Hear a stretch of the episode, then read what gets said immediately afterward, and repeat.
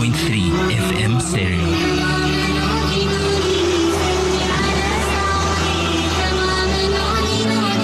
My radio station, your radio station, our radio station, the Voice of the Cape.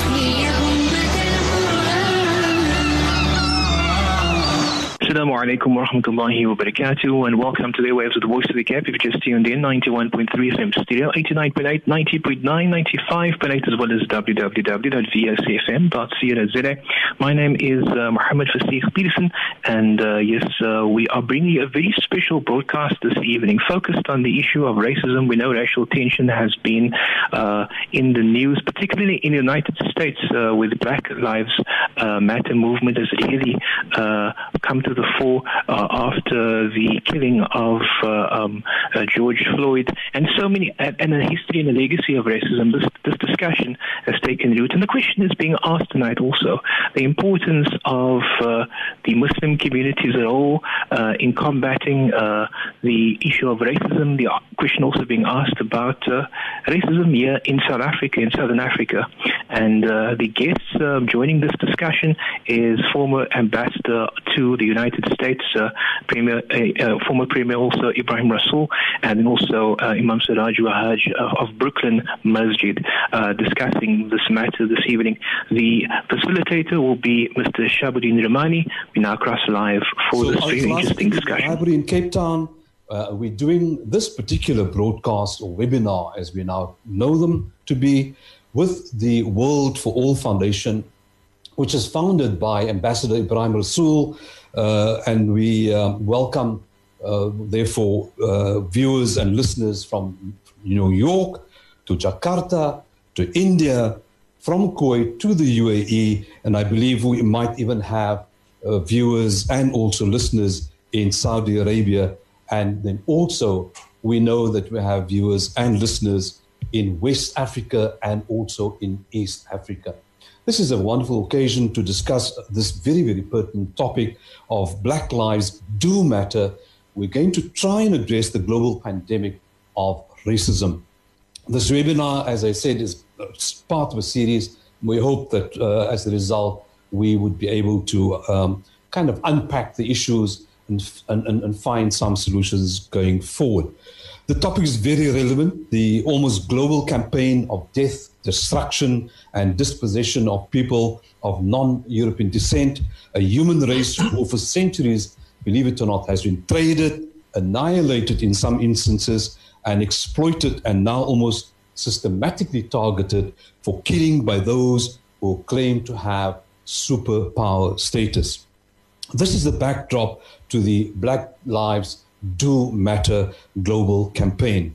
It is this pivotal point around which attitudes and actions need to be changed by force, in my opinion, my personal opinion, as it is, if necessary, which is what we've seen in the United States in particular, and the kind of response that we've had, globally speaking, about people who are feeling quite aggrieved at the way in which people are being dealt with. So today's speakers are Ambassador Ebrahim Rasool, who served as a very active anti-apartheid campaigner, was often jailed for his efforts, and after 1994 in South Africa, was the Premier of the Western Cape as a member of the African National Congress, and before that, before being posted after his term as Premier to the United States as South Africa's ambassador, where he spent almost 5 years, which is the full term. His global view of the acute disparities between people and nations led him to form the World for All Foundations that campaigns aggressively for addressing the developmental challenges that's faced by millions of people across the board. Ambassador Ebrahim Rasool, welcome to you. Thank you very much. The other speaker we have, we're really pleased to have, in fact, is Shaykh Siraj Wahhaj, a committed believer who embraced Islam in the 1970s and now carries the extremely heavy mantle, I must say, and responsibilities of being one of the world's key Muslim figures.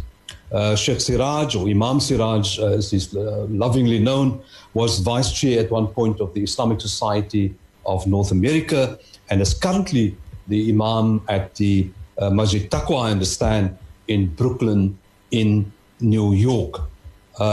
Shaykh Siraj, or Imam Siraj Wahhaj, welcome to you. Welcome, thank you. I'm so happy to be here.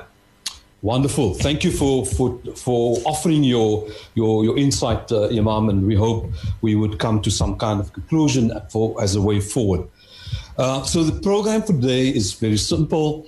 This is actually not a debate. We're not casting any aspersions against anybody. It's purely the function of this webinar is to look at the issues and find the middle road going forward. So Ambassador Rasool will introduce his views just in terms of the program for today for a maximum of 10 minutes. And then this will be followed by a 10-minute introduction by Sheikh Siraj. Thereafter, we'll look at the current state of affairs in the United States with a campaign to ensure that George Floyd's murder by a predominantly white police force is not left unchallenged. Thereafter, we will take Q&As for about 20 minutes. So viewers and listeners are encouraged to use the social media platform. We're on Facebook, we're on YouTube, to pop questions to us. And those of us who are in South Africa to also pop us questions. And I'm also pleased, and I have neglected to mention this, that we're very pleased to also have ITV, the national, in fact, a continental TV station that's based in Johannesburg in South Africa. We're broadcasting live on ITV, and we're also broadcasting live on the Voice of the Cape, lovingly known as VOC FM, which is a Cape Town-based Islamic or Muslim radio station. We're broadcasting live on those two platforms too, in addition to Facebook and also YouTube and obviously other social media platforms. So this is the background. I'm going to ask Ambassador Rasool to give us his take on what's going on in the United States. I give you 10 minutes, Ambassador Rasool, please. Jazakumullah khair. Bismillahir Rahmanir Rahim. Shabuddin, Imam Siraj, our viewers. Assalamu alaikum wa rahmatullahi wa barakatuh. Wa alaykum assalam. Good afternoon in America, good morning in the East, or wherever you are. I think that it is for me and the World for All Foundation a distinct honor to be partnering with Al Ikhlas Academic Library and Resources Center. We were there in those early days of Ramadan when they had those seminars in the Athlone Civic Center during the apartheid years. We have had big walks during the time of liberation to raise money for books. We have had literacy projects that we've done together. And today they have a state-of-the-art library and resources center, but remain absolutely rooted in community. So it is wonderful for Shabuddin to represent that strain. Imam Siraj, it is great virtually to be reunited with you. We have traveled the US through many cities and states together, to conventions, to banquets, to conferences, and so forth. Imam Siraj has been a major bridge builder. And when I say bridge builder, an intra-Muslim bridge builder, because part of the condition today is that the worlds of Islam have not always been united and needed someone like Imam Siraj to be the glue that holds those strands of Islam together in the US. And he's been a bridge builder between the Muslim community and the rest of the American society. And he's been absolutely, I've been honored to be with him on those platforms. I've even had the honor of speaking from his mimbar in Masjid Taqwa in New York. I want to say that this discussion today is almost exactly on the anniversary of the assassination of Medgar Evers. And here was a man murdered by the Klansmen, and he was not convicted of that murder. It's only in the next decade that the murderer was convicted on an attempted murder on another case and then went to jail.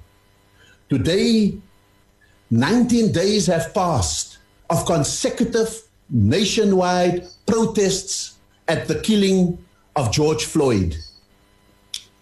Here is a policeman identified. The pressure that has been put on is that the man is charged. Will he be convicted?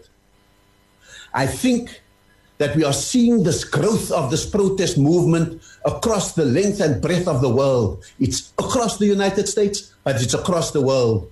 And the question is, dare we hope that there has been a decisive shift in the response by black people to the black condition, not only in the United States, but across the world. And the black condition is a condition that says when your skin is dark, you are endangered.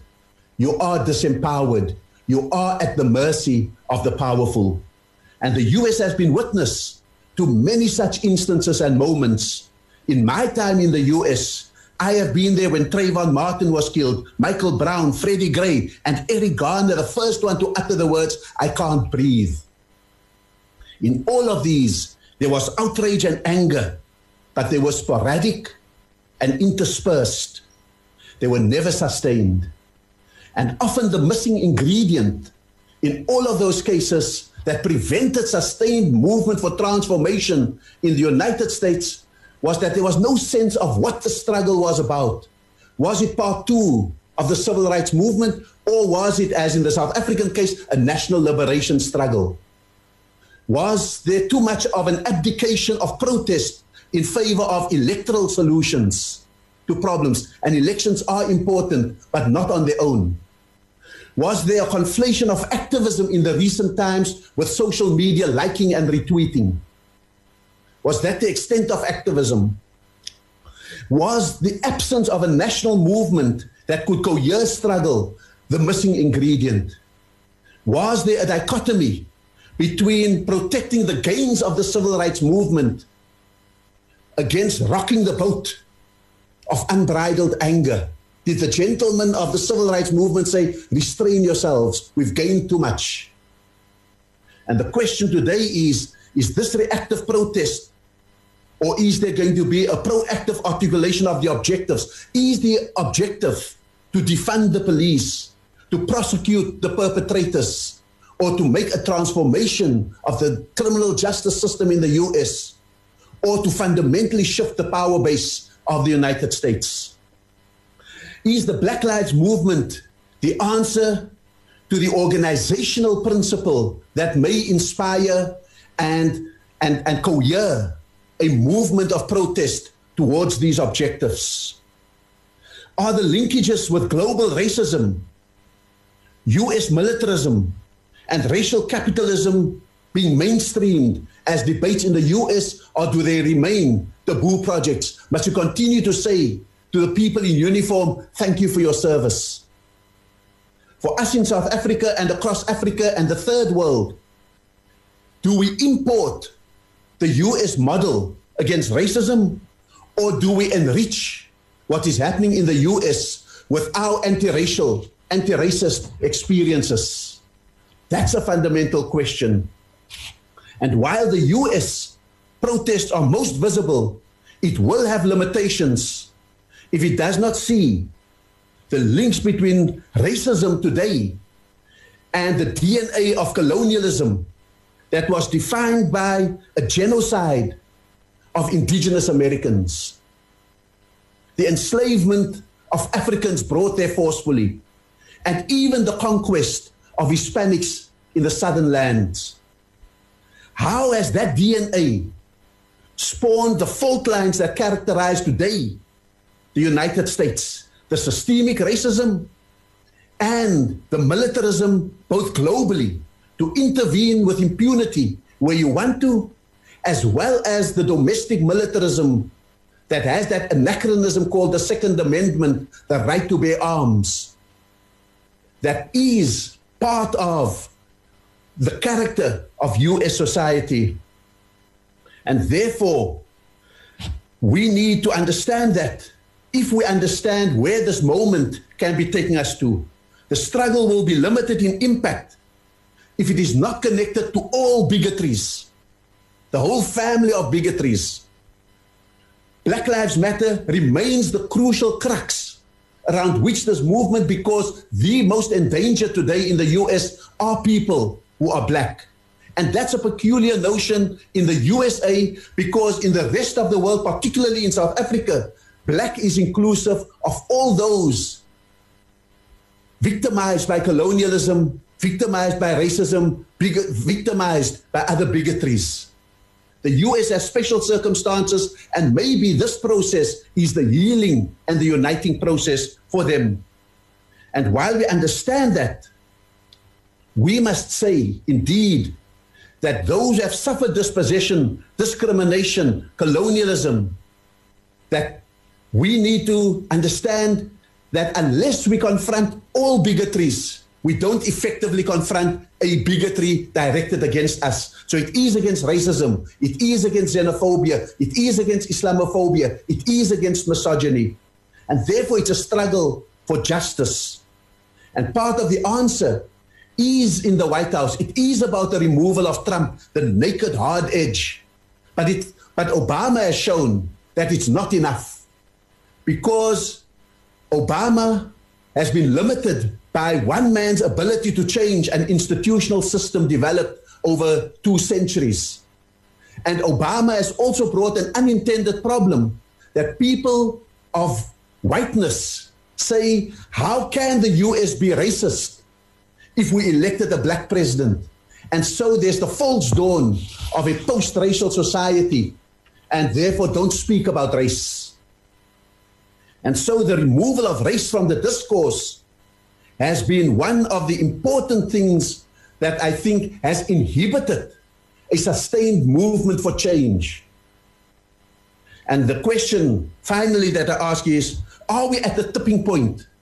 Have we seen a perfect storm, a moment of convergence, even rupture? Because here you have an Amy Cooper who understood perfectly how to victimize a black man and to activate the rawness of a white cop with a phone call. Here we have seen George Floyd, how a white cop acts with that impunity. And the question is, what is the last straw that broke the camel's back? And I think the perfect storm is all of that. Plus the fact that COVID-19, the coronavirus, has acted with absolute devastation against 13% of the population being African American. 1/3 of the infections and 1/3 of American deaths have been African-American. In some places, it's been 30% deaths and infections. In other places, 64% deaths of African-Americans. It's compounded the inequality, the poverty, the joblessness, the incarceration rates, the comorbidities, and the immunodeficiencies that blacks have started off with in this race to normality. And therefore, the question is all of this forming the tipping point? And does America have the ability to make this a decisive moment? And do we in the rest of the world have the ability not only to be in solidarity with our brothers and sisters there, but to unshackle us from our own experiences of bigotries and racism and dispossession and all of those kind of things? This is a moment of convergence of solidarities, but it is not in sympathy with others. It is in concert to make this the decisive moment. Wa akhiru da'wana alhamdulillahi rabbil alameen. Shukran to you, Ambassador Rasool. Shukran to you. Thank you very much for those opening comments of yours. The points that you raised was, is this going to be sustained, the outrage that's been expressed in anger? Is this a simple movement of protest at the moment?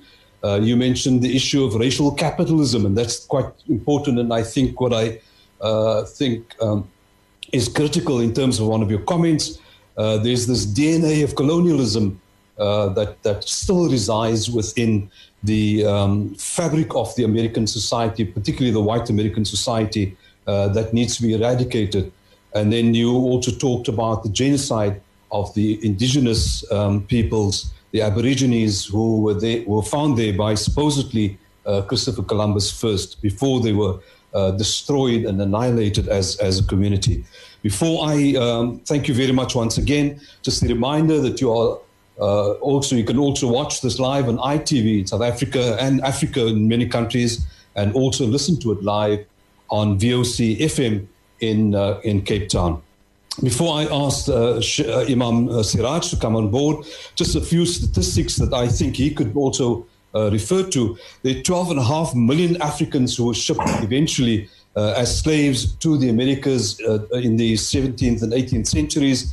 Of those, about 4.5 million were taken to the United States. Today, African Americans make up about 15% of the total U.S. population, and they earn at least 30% less than the median income in the country. Police killings, believe it or not, are the leading cause of death amongst young men. I mean, that is a disgusting statistic.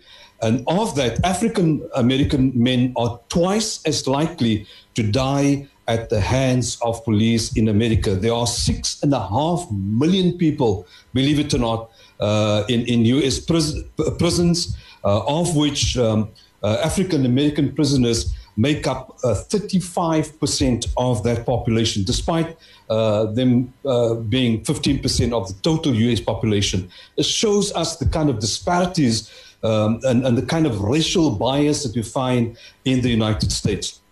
And interestingly, and perhaps the last point, there are 1 million policemen in the United States. It looks like it's a comfortable place for many of the people in the United States to act out almost the kind of Hollywood dreams about murdering people and using their guns at random against their own in the country. So the next person to speak, as I've already indicated, is Imam Siraj. Imam Siraj, the floor is yours. Bismillah. Bismillah ar-Rahman ar-Rahim, alhamdulillah. Ashhadu an la ilaha illallah wahdahu la sharika lah, wa ashhadu anna Muhammadan abduhu wa rasuluhu, amma ba'd.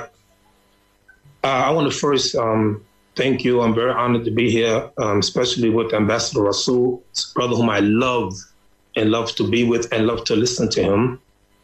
And I believe, I have to be honest with you, I have a lot to say. I need about 5 hours, but I don't think you have 5 hours. So I'm going to try my best to make a summary of what I want to talk about. I want to begin with an interesting statement that Thomas Jefferson made. Thomas Jefferson is as American as you can get, was the third president of the United States of America. And listen to what he said. I tremble for my country when I reflect that God is just and that his justice cannot remain asleep forever. What we have once in a while, you see something that happens that is so profound that the only thing you can say it's an act of God.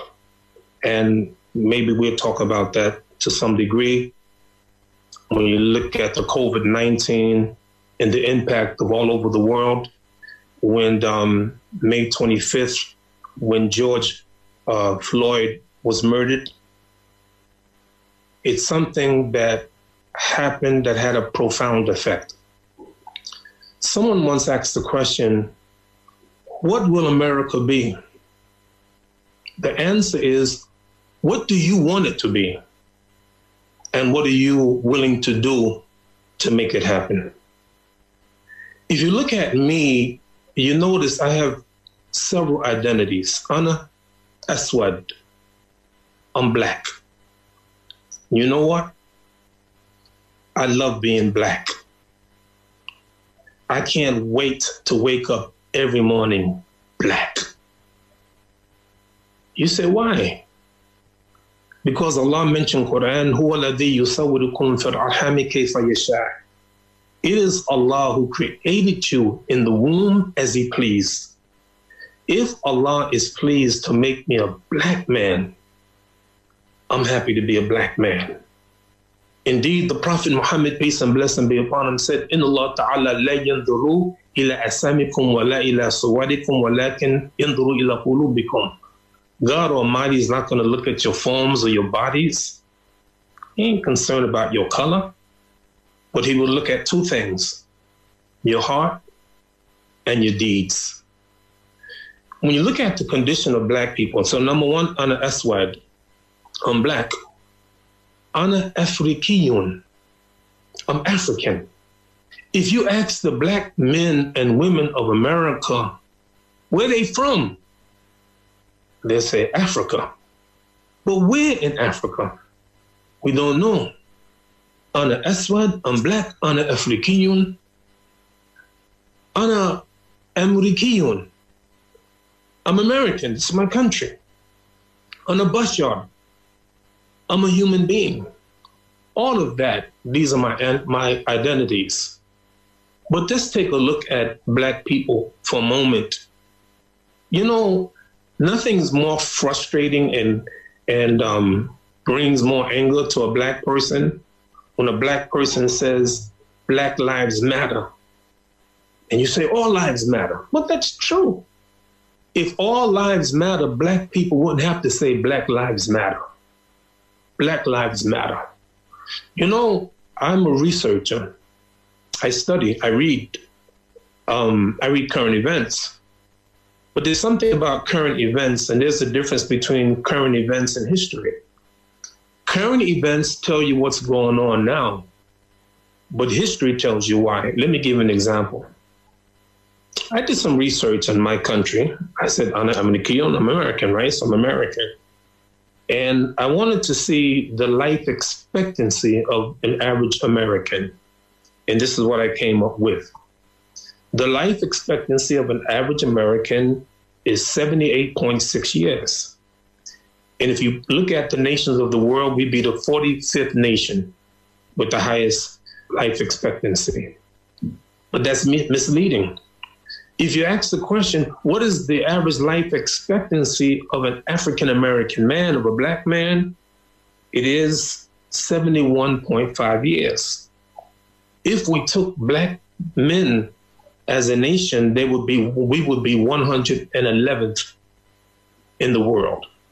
When you look at the disparity, you heard some of it today already, but there's more, there's millions of more. There's a lot of things we can talk about. But the question is, how do we get there and what are we going to do?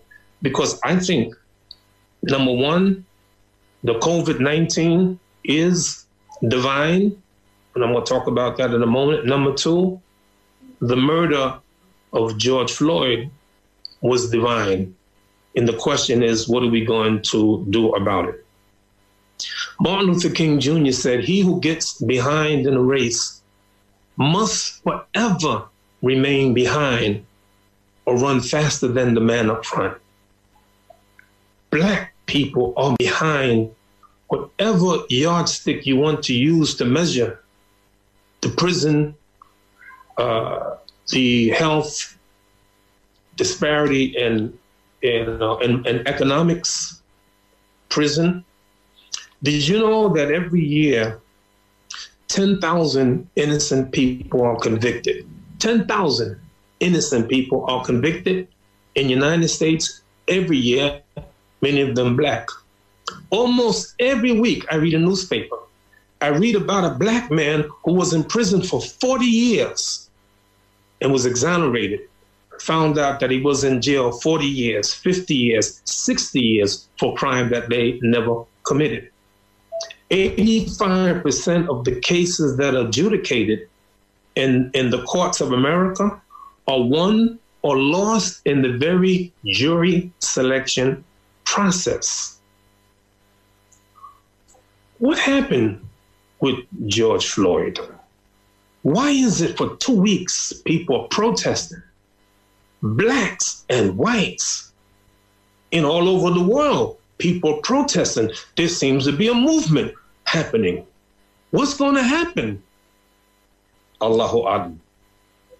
But the question is, what will America be? What do you want it to be?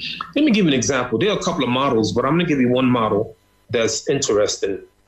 You know, it's often that especially black men are murdered.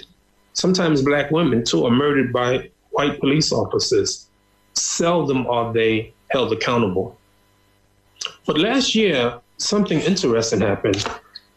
A woman by the name of Amber Geiger was convicted of killing a black man. And it should have been a slam dunk case, right? She murdered a black man in his apartment. And she claimed that she thought she was in her own apartment and she thought he was an intruder. She was convicted. But let me give you something interesting to think about. This happened in Dallas, Texas. Consider this, the population of Dallas. 42% of the population of Dallas are Hispanic, 29% white, 24% black. The mayor of Dallas, black. The police chief of Dallas, black. The Dallas County District Attorney, black. The judge who presided over this case, black. Of the 12 jurors and 4 alternatives, 7 of them were black, 4 were white, and 5 other races. What am I saying? America is changing. America is not the same. By 2045, white people will be a minority in this country. Changing demographics. Yes, political activism is important. But there's something else happening with the death of George Floyd. It seems as if people were waking up. You know, we never blame people on based on their color. We're not against white people. We're not. We're against, you know, injustice. And let me tell you something. I'm gonna try to conclude. Last year, it was April 15th. I was watching a baseball game. And I happened to turn on the TV as a baseball game. And I saw something strange. Do you know in all sports, not only do they have the names on the uniforms, but in the back of the uniforms, they have their number. In every team, they have their own number. Every player has his own number to identify him. So I'm watching the game, and I noticed the New York Mets. Every baseball player had the same number. Same number. And then I watched the other team. Everyone had the same number. And do you know what number they had? They had the number 42. All of them wore the number 42. Why are they wearing the number 42? It was in honor of a black man named Jackie Robinson. Why 42? 42 was his number. Jackie Robinson was the first African-American allowed to play baseball in 1947. They had been playing baseball for many, many years, 80-something years, I think it was. But finally, they allowed a black man to play Major League Baseball. And in honor of him, his number was retired, and no one could ever wear the number 42 again. But every year, in commemoration to him, and April 15th, all the teams, everybody wear the number 42. Yes, we had a black president, yes. But you got to understand something. There's a white backlash from President Obama. Everyone wasn't pleased with that. And there are some politicians who take advantage of that, some people who still want the old way. In my conclusion, brothers and sisters, what we are witnessing now is the end of white supremacy. It's different. Let me say this to you. I love the arts. When I went to college, My major was math, but my minor was art. I was an artist, and I painted. This is before I became a Muslim. And, you know, oftentimes in a person's art, embedded in their art, is their philosophy of life. Spike Lee, an American, African-American film producer, he said, someone asked him the question, what makes a great movie? He said, a great movie has three things. Number one, it has to be entertaining. Number two, it has to be educational. And number three, it has to be inspirational. If there are two movies that I can recommend for you to watch, and Ambassador Rasool, you have to watch both these movies. Everyone else don't have to do it, but you have to do it. One of them is called 12 Angry Men. It came out in 1956. And it's about a movie of a Latino-American teenager charged with murder.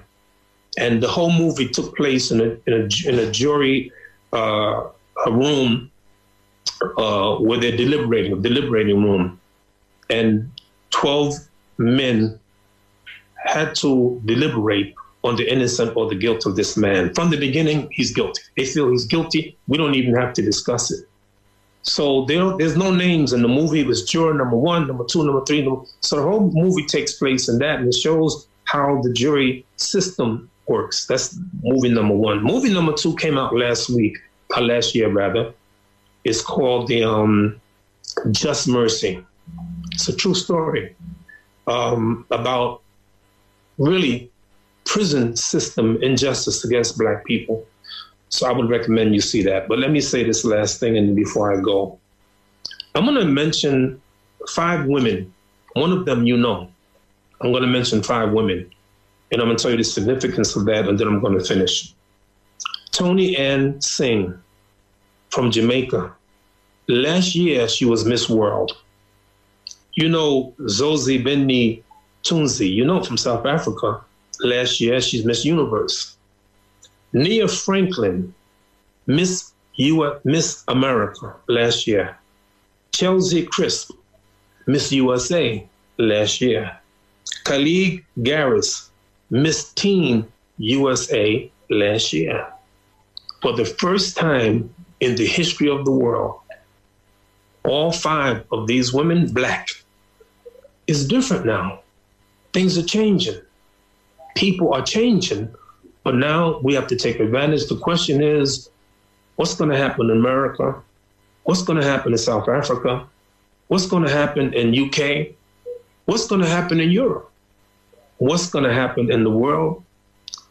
Answer, what do you want to happen? And what are you prepared to do to bring it about? The death of George Floyd is divine. You know why? Because Prophet Muhammad, peace and blessing be upon him, said, "Antum shuhada Allah fil ard." You are God's witnesses on earth. And because this was witnessed, everybody saw it. Mm. People are outraged. 1965, a turning point of the civil rights movement. 1965 in Alabama, Selma, Alabama. You know what happened? On a Sunday, March 7th, 1965, 600 Black people want to march from Selma, Alabama to the capital, Montgomery. And you know why they're marching? Because Black people, though they're supposed to have the right to vote, they have the right to vote, but they had an illiteracy test. Black men and Black women had to take a test before they have a right to vote. And Ambassador Rasool, can you hear me right now? Yes, we can, Imam. Maybe if you could conclude on that point. I am. I know you. I told you you're going to get rid of me. I know that. Your 5 hours are up.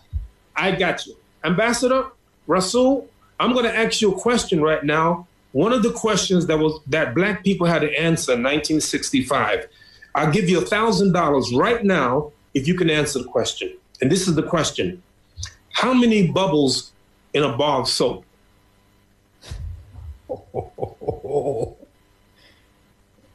I think you will laugh. Because you know why?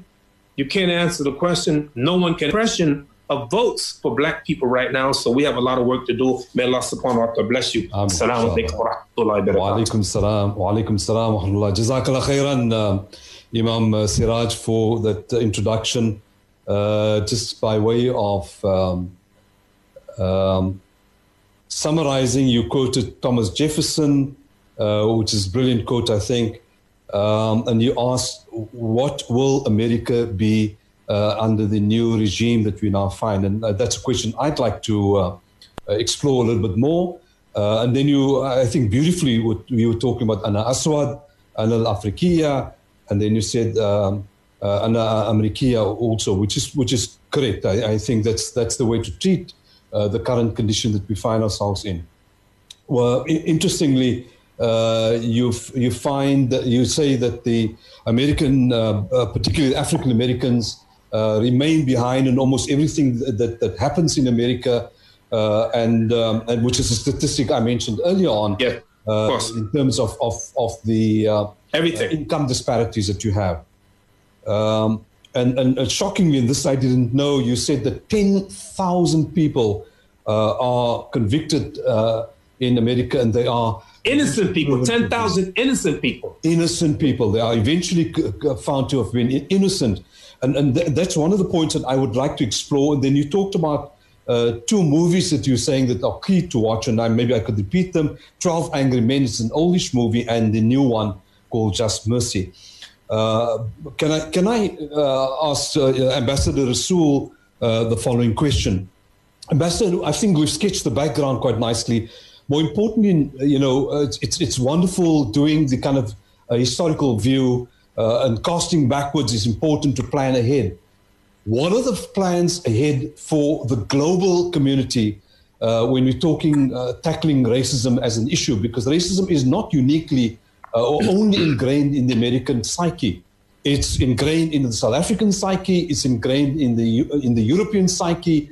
It's our good friend, or maybe not friend, maybe it's the wrong term. Modi is doing what he's doing against Muslims in India. The Rohingya and the Kosh in the upper echelons of India too. What is it that we as a world community, and I'm asking you this because your organization is aptly known as the World for All. What, in your opinion, should be done going forward? Lest the risk would be that we would have a wonderful campaign of opposition to what happened to George Floyd. And like George Floyd, many others have said that they can't breathe and have died as a result. Many others are alive but can't breathe. How do we tackle the issue of racism going forward henceforth? Ambassador Rasool. Thank you very much, Shabuddin. I want to say two things, that there are two kinds of legacies of colonialism. One is the settler colonial, where the settlers in some cases remained in power and dominant, like the United States, like Australia, New Zealand, Canada, and so forth. I think South Africa has a version of it because our settlers had nowhere else to go, and therefore they're embedded in our society and have the economic and other accesses to power. But then there are places where the settlers have moved, but have often left behind a legacy, either embedded in certain elites or in certain frames of thought. And where they've moved from the racial us, they have moved to the micro-ethnicities, the micro-religious, and the micro-divisions in those societies. And so those societies wait for a Modi to come along and, for example, to exploit it. In Burma, or you have the similar situation. And the key thing that I think particularly COVID-19 is bringing about is that it has disrupted the world with its fragmentations. Disease has shown that the world is one. You think you're safe in one country, but it can reach you. And in the same way, the combination of this moment of pandemic and crisis has in fact allowed us to be able to make connections through technology. And what we need to vow to each other is that as COVID-19 recedes, our solidarity will not, our connectedness will not. We will not allow ourselves to be fragmented according to our favorite ism or phobia. that Muslims must never stand in a corner and make Palestine their own, make the Rohingya their own, make the Modi issues their own. In the same way that we shouldn't allow blacks in America to feel on their own.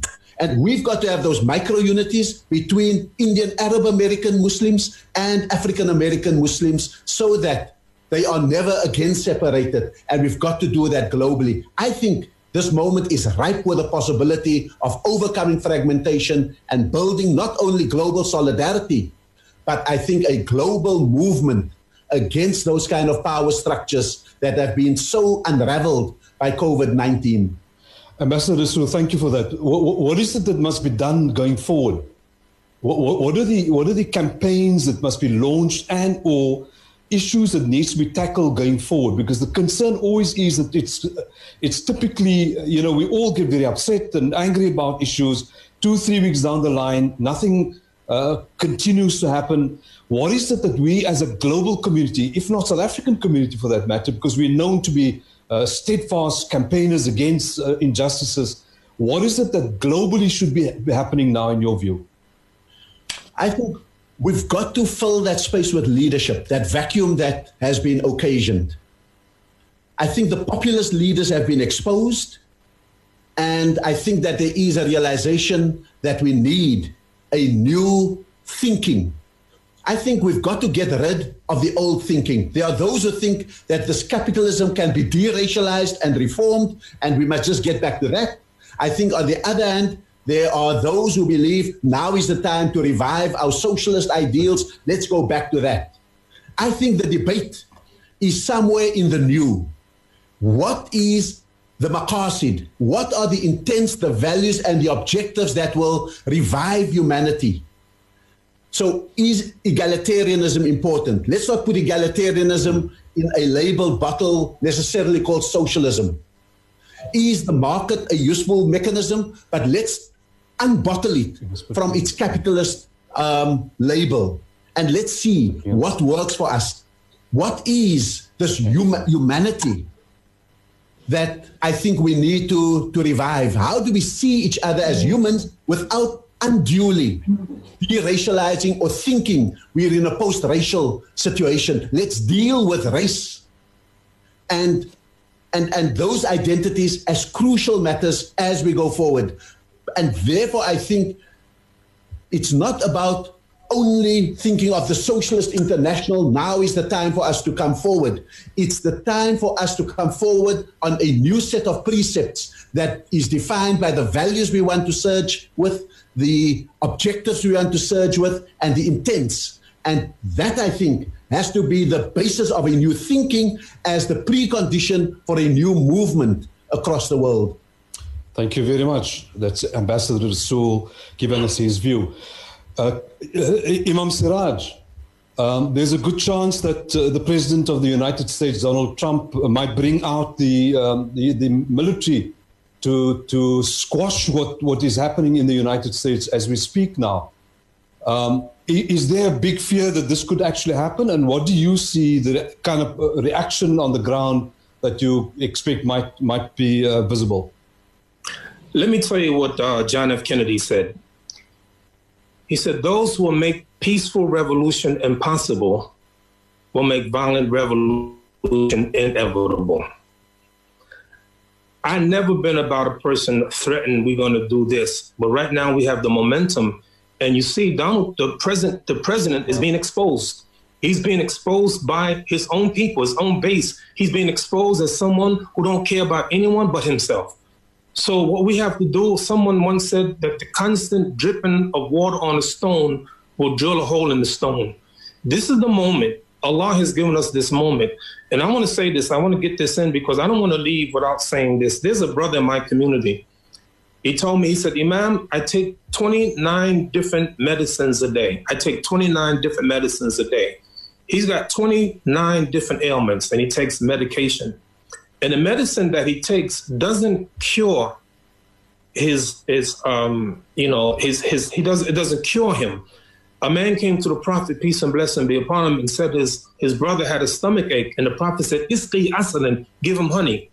The bottom line that he gave him the honey because Allah said the honey is the shifa, is a cure for what's in the in the person. So, but this thing, people, what they do, they waste their time treating symptoms and not the root of the problem. And I give you one example, and you know, listen, I can't help myself. I'm a preacher. I talk. You give me a mic, I won't stop. You got to stop me. So let me say this. I think it's critical so that we can get the point. Racism isn't the only problem. You see, when a person has a headache, and we all have had headaches, and a person takes an aspirin, and aspirin is a lie because the aspirin doesn't deal with the root of the problem. What an aspirin does, it goes to where the pain is and it deadens the nerve. So you can't feel the pain, but you didn't solve the problem. So we have to make sure that we go to the root of the problem rather than going to all these fires, because today is racism. Like in my country right now, I don't know about South Africa, drugs is a major problem. 70,000 people a year die of drug overdose. 480,000 Americans die every year as a result of smoking cigarettes.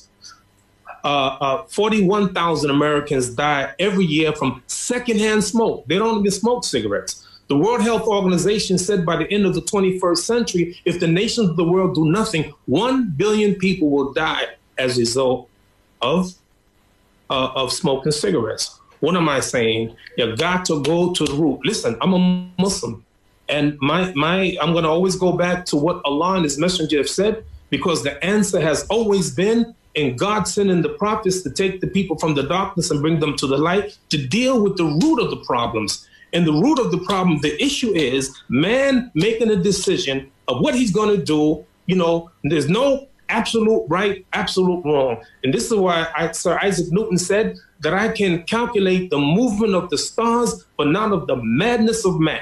So today one person thinks he's better because he's white. Another day, another person thinks he's better because he's Arab. And another day, another person thinks he's better because he's this and better and then that. But for us, we got to go to the root. And my root always is go back to God, go back to Allah, go back to the beginning. And that's going to be the point of where we're going to begin to solve all of these issues. Imam, Jazakallah to you. Am I muted? Jazakallah to you. Imam, you've referenced we as an African American community in the United States. This is not the first, and I'm sure this is not going to be last George Floyd incident. Given the DNA, as Ambassador Rasool spoke about earlier on,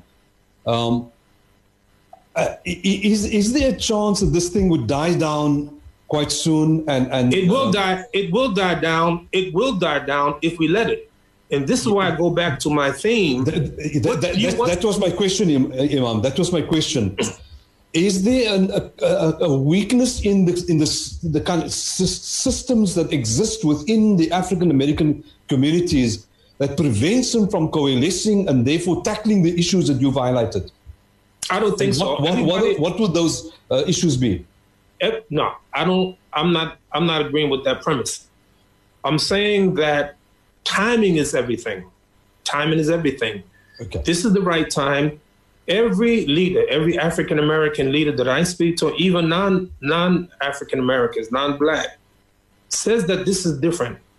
This is different. We have never seen such sustained activity. In 1965, when I mentioned the march to Selma, Alabama, do you know what black people got in August? Right? That was March. March, April, May, June, July, August. President Lyndon Johnson signed a voters' right bill. Something happened. Something will happen. Something is happening right now. Right now, our Congress is meeting. They're changing laws. They're changing laws from state to state and city to city. So this seems a little bit different. You know what? We always have to have hope, but hope with a plan. So I'm saying that something is happening. This, I've never seen it like this before. I've marched 1,000 miles, but this one seems a little bit different. Thank you. And again, and impact all over the world. Thing is, can we take advantage of it and take it to the next level? That's the issue. Wonderful.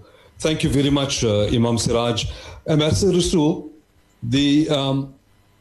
You spent 5 quality years in the United States as the ambassador to the United States from South Africa. Your gut feel about the issues that face not the black African Americans, but the white Americans. Is there a notion amongst them that the kind of injustices that are being visited upon the African American people, that there needs to be something different that happens amongst the white Americans, and which is not happening? And why do you think that is the case? Shabuddin, I spent 4.5 years as ambassador and then about 2 years as a scholar at Georgetown University. My exit public interview that was conducted by Mehdi Hassan, he asked, Trump had just been elected, wasn't president yet. He said, what do you think of the election of Trump? My response was that America was asleep and Trump is the alarm clock. I thought that was not going to be the case until 2020, that perfect storm. And I think that what is encouraging is that there's a diversity of people. For the first time, I am seeing Arab Indian imams stepping forward. Just about 2 years ago, prominent imams from those communities would make unwitting racist utterances. Now I think that they are subjecting them to the perspective of Black Lives Matter, because they know who is the endangered community in the United States. Secondly, I am amazed that a church that was damaged in the protests, where Trump posed with a Bible, that the church leadership across the United States came out and didn't die because their church was damaged. They felt that the desecration of their church by Trump's posture was more important than the windows that were broken of the church. That's encouraging for me. The number of young white activists joining these marches is encouraging to me, not on their own terms, but on the terms of Black Lives Matter. Okay. And that is different. And the fact that I started off by saying this was the 19th consecutive day of nationwide protest, it is for me absolutely sustained as it goes forward. And so I think that there is something different. The question is there enough leadership to harness it? Is there enough energy to sustain it? Is it going to translate into legal reforms, as Imam Siraj says? Is it going to translate into electoral shifts in November? Hopefully it does. But then Joe Biden also needs to get out of the way. He must understand that in a national referendum in the USA, he is the yes vote and Trump is the no vote. It's not that he is liked. He is simply a proxy for a rejection of the hard, naked edge of supremacy in the US. And therefore, I think we must have an all of the above response to what is happening. It is protest, it is election, it is legal reform, it is this, that, and the other. But most importantly, it is a global movement that I think must take center stage, that supports the US, but that also supports what's happening in India, that must have an intolerance towards what Israel is doing in Palestine, what is happening in Rohingya, what is happening in Kashmir. This is the moment. If we don't glue it together into one mighty river at this point, we may lose this ability to make a tremendous thrust against the whole legacy of colonialism that is racism, dispossession, discrimination, and disempowerment. Wonderful. Thank you very much, Ambassador Rasool. Can I just say now, thank you very much to viewers on ITV. They only have 1 hour allocated towards this program. We thank the viewers from ITV for having been visiting our lounges for live, in fact. Thank you very much, Ambassador Rasool. We'll continue for next few minutes on Voice of the Cape and also obviously on all the other social media platforms. Imam, I just want to put you on the spot. You're the future President of the United States of America. Tell me what reforms you would consider as an African-American that is an egalitarian policy that you would institute today if you were asked. Can I be honest with you? I want to, before I answer that question, you know, you may think I'm crazy, but the best thing that's happening to this movement right now is President Donald Trump. He has been so exposed by so many people that we now see very clearly, people see very clearly who never saw before, the military really is against Donald Trump. Many Republicans, you'll see shortly, are going to abandon the ship of Donald Trump. My thing is this, you know what? We, listen, this nation, the Prophet, peace and blessing be upon him, said, "An-nasu kulluhum banu Adam wa Adam min turab." All of the people are human beings, are the children of Adam, and Adam was created of dust. There is no superiority of a black over white or white over a black. No. And we must give everyone freedom of their religion. Our religion teach that. So what I would say, I would try to implement justice. I would implement what the Harvard Law School in the entrance of the faculty library is a verse from the Quran. It says, "Oh, you who believe, stand out firmly as witnesses for Allah, even against yourself or against your parents or against your relatives or against the rich or the poor. Stand up for justice." My platform would be a platform of justice. I know that's simple, but it's very simple. But Allah loves the just and He doesn't love the unjust. Ambassador Rasool, can I just tap on your thinking? Your time in the United States would have exposed you to the prison system in the United States. The United States has a plethora of private prisons that's 100% profit-driven. Is there a notion that the fact that African-Americans are arrested and incarcerated in the numbers that they are, are they filling a quota here to try and make sure that the investors in the prison system actually make some good money out of incarcerating as many African-Americans as possible, do you think? I'd also like to hear Imam Siraj's view on this, but the fact of the matter is that when you're being paid per head for someone incarcerated in a private prison, and when so much of the budget goes to private prisons, there is a perverse incentive to fill the prisons. There is nothing correctional about a prison system if it is profit-driven.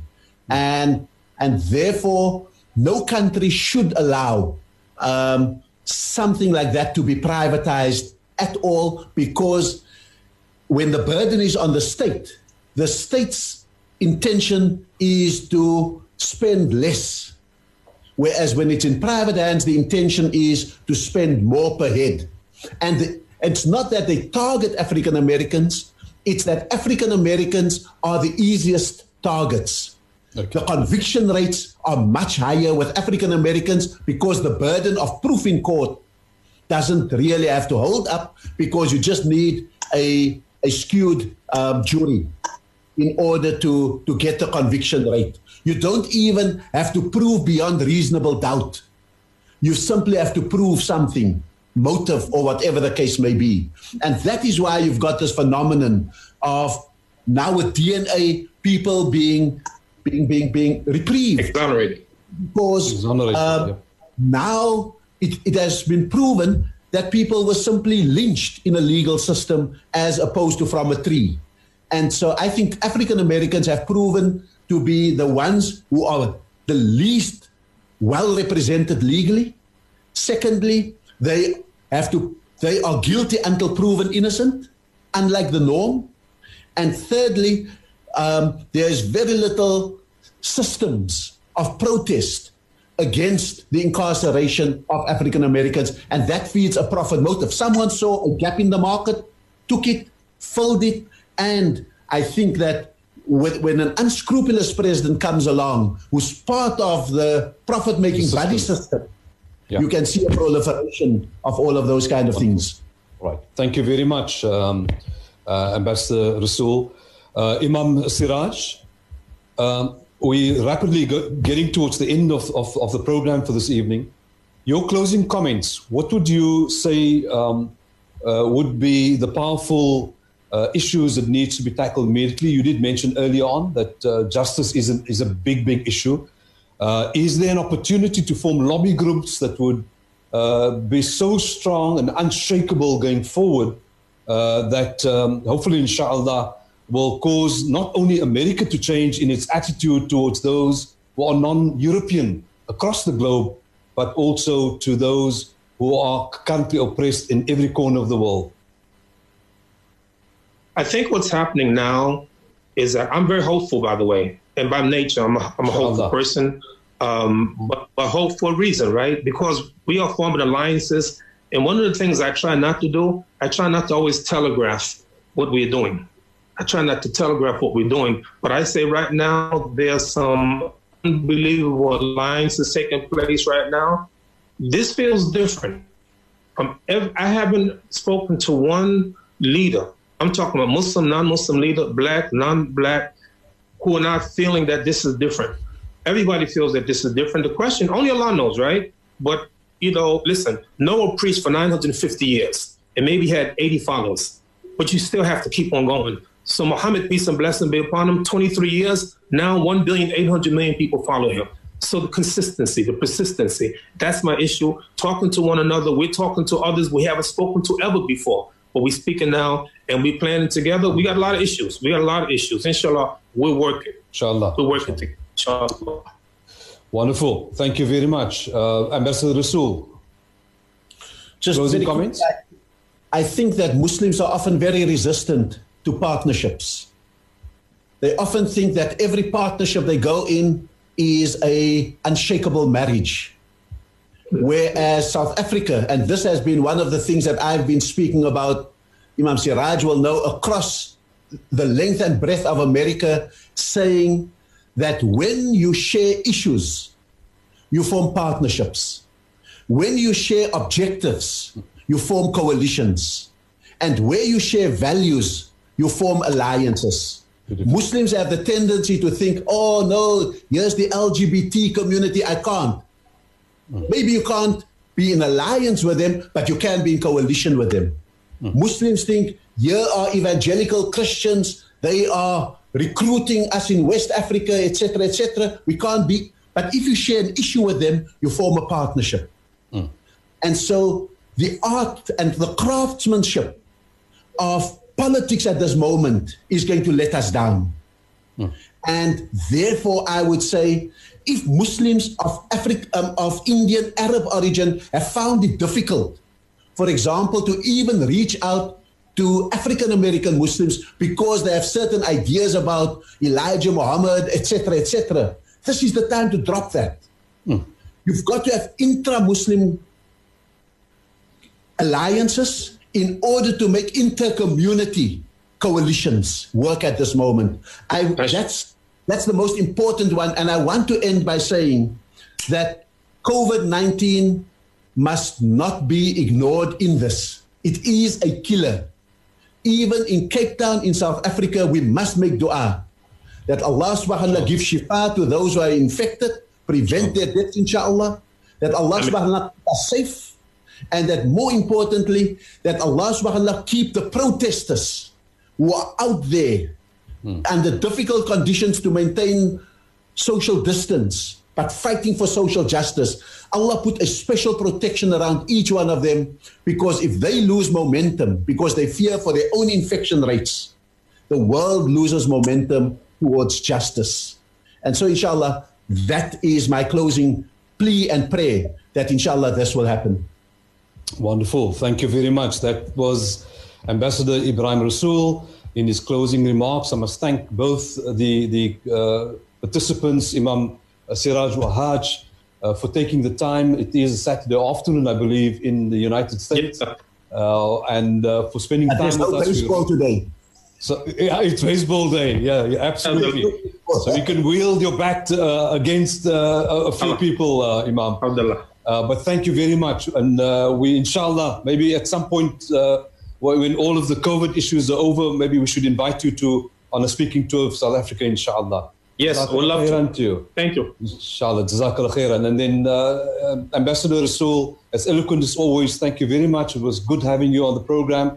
I think your deep insight into what happens in America, given your position as the ambassador to the United States from South Africa, clearly stands in good stead in terms of your views that you've expressed this evening. Then I'd be failing my duty if I didn't thank the ITV for having joined us live on this program, and also Voice of the Cape, FM in Cape Town, for having broadcast this event live. Then a big thank you also to the technical team here in the studio, who've done a fantastic job, and I'd like to mention in particular Wesley, Anwar Abdurrahman, and also Mohammed Jaffer, who is the master behind this. And I cannot forget, obviously, Dr. Ilyas Parker, the driver behind what happens at the Academia Library, and his team of madcaps who drive the library to the extent that it has. And I think it's been a wonderful experience. Shanaz Ibrahim, who does all the tricks and trades in the background, thank you very much to you too. Thank you to all the viewers and all the listeners. Assalamu alaikum wa rahmatullahi wa barakatuh. Wa alaykum assalam wa barakatuh. Alhamdulillah.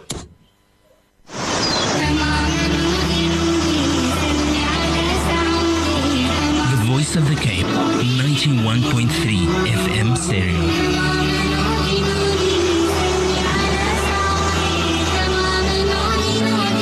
My radio station, your radio station, our radio station, the Voice of the Cape.